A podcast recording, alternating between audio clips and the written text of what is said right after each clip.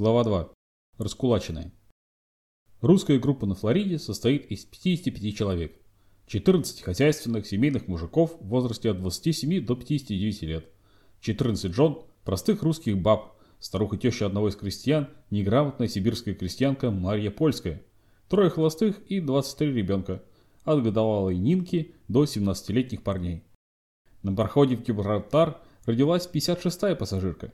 Ребенок оказался вполне здоровым, а мать, прижав в проходном госпитале несколько дней, быстро оправилась и уже сама стирала в прачечной не только пеленки, но и разное белье, которое ей сдавали пассажиры.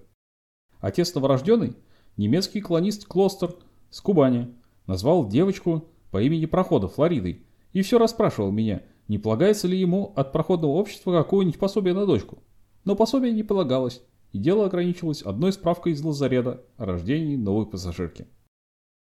За исключением одной семьи польских из Барнаульского уезда, состоящей из семи взрослых человек и десятка детей, остальные из разных мест России.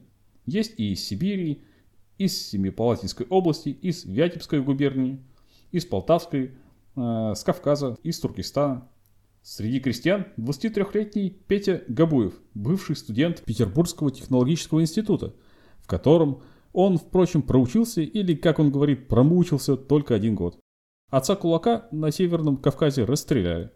Петя бежал в Петербург к сестре, муж которой был видным буденовцем. Чтобы поступить в ВУЗ, пришлось для стажа сначала устроиться рабочим на Путиловский завод. Работал на завод больше года, потом получил через заводской комитет путевку в ВУЗ. Началась голодовка. В общежитии кормили больше селедкой. Студенты не столько учились, сколько ловчили – как бы устроиться куда-нибудь на хлебное местечко. Многие мечтали пробраться за границу. С одним товарищем Петя решил попытать счастье на финляндской границе. Но попытка сорвалась. Поймали в пограничной полосе, арестовали и посадили в кресты. На суде беглец доказывал, что бежать вовсе не думал, а пошел с товарищем на прогулку посмотреть на заграницу. Наказали относительно легко, 6 месяцев тюрьмы. Отсидев их в Петербурге, Габуев решил попытаться перейти границу в Закавказье. Но и в Турцию ему пробраться не удалось. С Кавказа отправился в Туркестан, устроился там рабочим на подходе у самой Амударьи. Из группы в 36 человек перешел границу Афганистана. А дальше как пошел, так и докатился через весь Афганистан, Памир, Туркестан, в Индию до Бомбея. «Второй раз ни за что бы не пошел», — говорит Петя. «Лучше прям пропадать, чем снова так мучиться, как всем нам, бежавшим через Афганистан, пришлось. Из всей нашей партии дошло только 4 человека. Остальных, кого обратно вернули, кто сам погиб на Памире, сорвавшись в пропасть, кто с голоду умер по дороге. Так вы жалеете, что ушли из России? Не, жалеть не жалею. Там ведь все равно с голоду помер или в ссылке куда-нибудь на Соловки угодил. В России житья нет никому, ни старым, ни молодым. Все подстрижено под одну гребенку. Народ мечется из края в край. Все недовольны. Я всюду побывал. На Путиловском заводе, в ВУЗе, в Крестах, на Кавказе, в Туркестане. Все запуганы, забиты. Никто никому не верит, молчит и про себя думает, как бы драпануть из социалистического рая. Доверия нет ни у рабочих, ни у студенческой молодежи. Даже другу нельзя доверить своих мыслей. Да и что доверять? И так каждый знает, что другой думает. Я вот одно время хотел уехать из Петербурга легально в Канаду. У меня сестра там живет 23 года.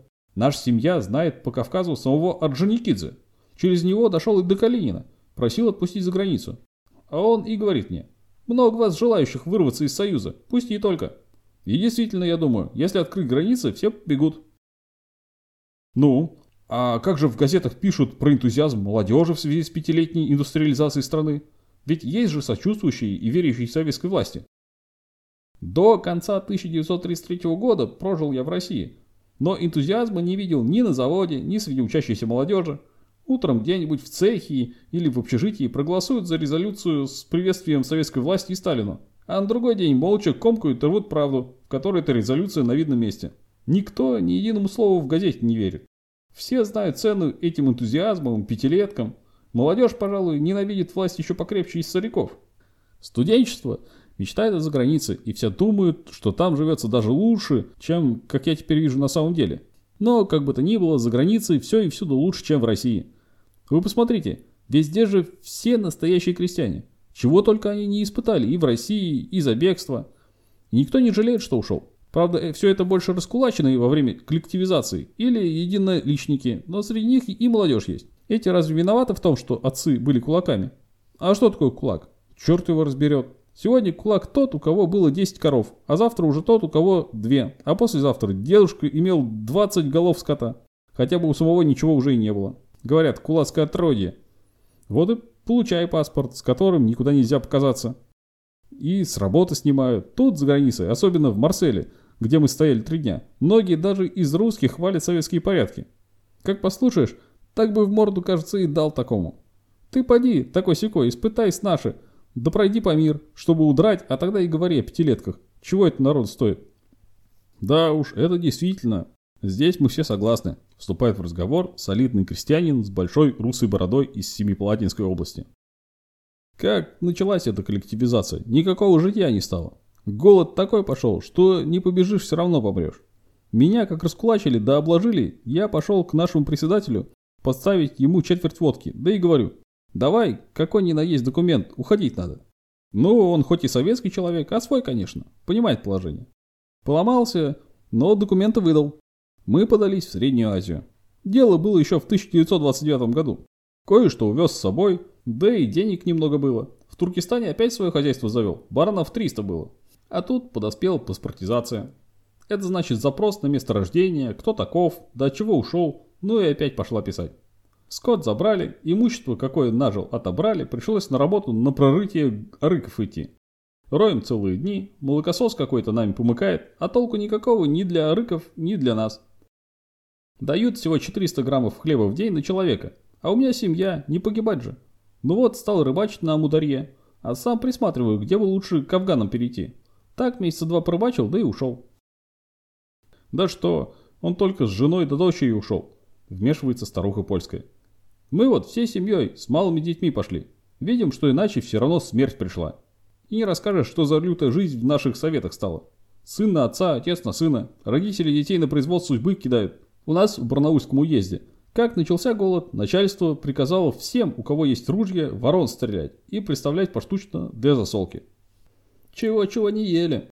В 30 году урожай на рыжики хороший был. Народ и кинулся сушить их и лепешки печь.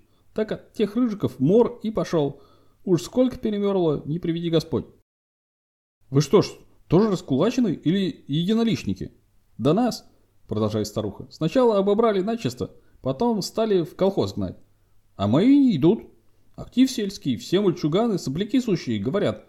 Это старуха их мутит, агитацию, значит, разводить. И, ну, меня таскать по комитетам. Даже арестовали, два дня продержали, потом отпустили. Грозятся. Мутить будешь, сошлем в Нарым. А мне что, Нарым?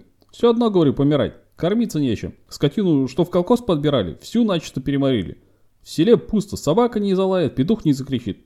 Кто из баб на сжатых полосах стал собирать колос, всех заарестовали. И невесть куда сослали.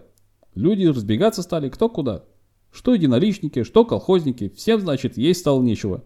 Но наши мужики потолковали, да и потянулись на Магнитогорск работать. Устроились, баб своих выписали, а глядишь, подоспела паспортизация. Кто такой, спрашивают, откуда будешь? Ну, мы видим, пойдут справки, все равно не сдобровать. Стали перебираться дальше. Нынче ведь весь народ кочует. На одной станции, помню, долго мы стояли около Ташкента. Вижу, мать с двумя ребятишками устраивается на лавке. Ребятишки хорошие такие, ну просто прелесть. А на утро глядь, а мамаши и след простыл. Дети плачут, кричат «Мамка, есть хотим!» А мамки и нету.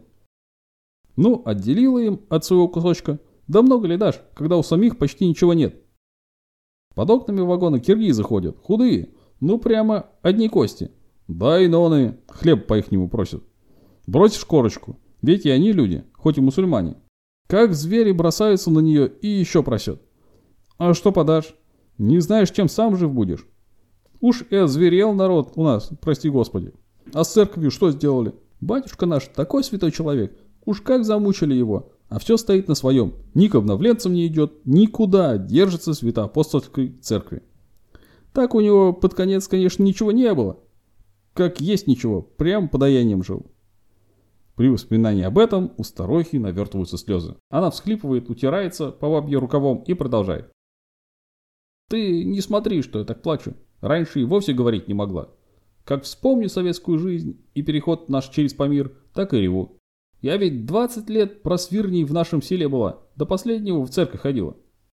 А много осталось верующих в деревне? Как осталось? Да все, кто не в советского воспитания, верят, но молодежь боится, как бы их начальство не заругало.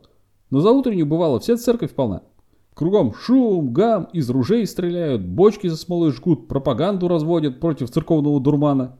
А наши все в церкви. Батюшка выйдет и говорит, все Христос воскресе пойте. Все и поют, как один человек. Как же все-таки вы решились уйти за границу? Да как же не решиться? Мужики наши забрались. Это уже тогда, в Туркестане были. Говорят, начнут справки наводить, всех на чистую воду выведут и всю семью разобьют. Надо всем заодно к Афганам идти. Киргизы, мол, туда каждый день переходят через реку. Бабы заголосили. Как да как? Да что еще у Афган будет? Я и сама вижу, все одно конец приходит. Надо хоть ребят спасать. Учить их тут все равно не учат. Кулацким детям школы нет. Посылайте их, говорят, на Марс учиться. Хлеба нет, одна рыба. Все тащали, ну вот и пошли, а вось хуже не будет. Прощай, Россия. Молодые, может, когда еще увидят, а мне уж где, старухи. Марья Ивановна сморкается в передник и утирает слезы. Да, не знаю, увидим ли еще Россию, повторяет за ней пожилой крестьянин. Ну, а в такую, как есть, вернулись бы? Что вы, помилуйте, зачем же мы бежали, чтобы возвращаться? Вот мы вам расскажем, какие муки пришлось принять в переходах. Разве все это зря? До 1927 года спора нет, можно было жить неплохо. Конечно, не то, что было во время, но был и хлеб, и скотина. Хозяйство шло порядком, и деньги были. Все, как говорил Ленин. А после него, как случилось у Сталина головокружение, значит, ну и взялись за мужика. Сначала за зажиточного, потом за середняка, а под конец и бедняку житья не стало. Ведь что делается в ихних колхозах? Курам насмех. Пришлют из центра какого ни на есть двадцатилетнего агронома. Книжки он читал, нет спору, но в хозяйстве ну ни черта не понимает. Он всем и вертит. А мужикам что? Его это все колхозное. И земля, и скотина, и телега, и топор. Ну и выходит на деле. Земля засеяна плохо, скотина дохнет, телега рассохлась, топор заржавел. Всяк норовит пристроиться надсмотрщиком или бригадиром, чтобы на боку лежать, да трудодни зачитывать. А работать по-настоящему никто не желает. Все лезут в начальство, а кто работящий старается удрать. Я так понимаю, вставляет свое слово молодой мужик Попов. Что большевики хотят весь народ переморить. С верхов начали, с буржуазии покончили, кулаков порешили, середняков разорили, теперь за бедняка примется. А вот к чему все это, ума не приложу. Россию всю истребить хотят. Один за другим мужики рассказывают свое мнение о большевиках и судьбе России. Здесь все единогласны, никаких противоречий, из каких бы мест ни были. Словно не один, а целых 55 Солоневичей передо мной. Те же мысли, те же настроения.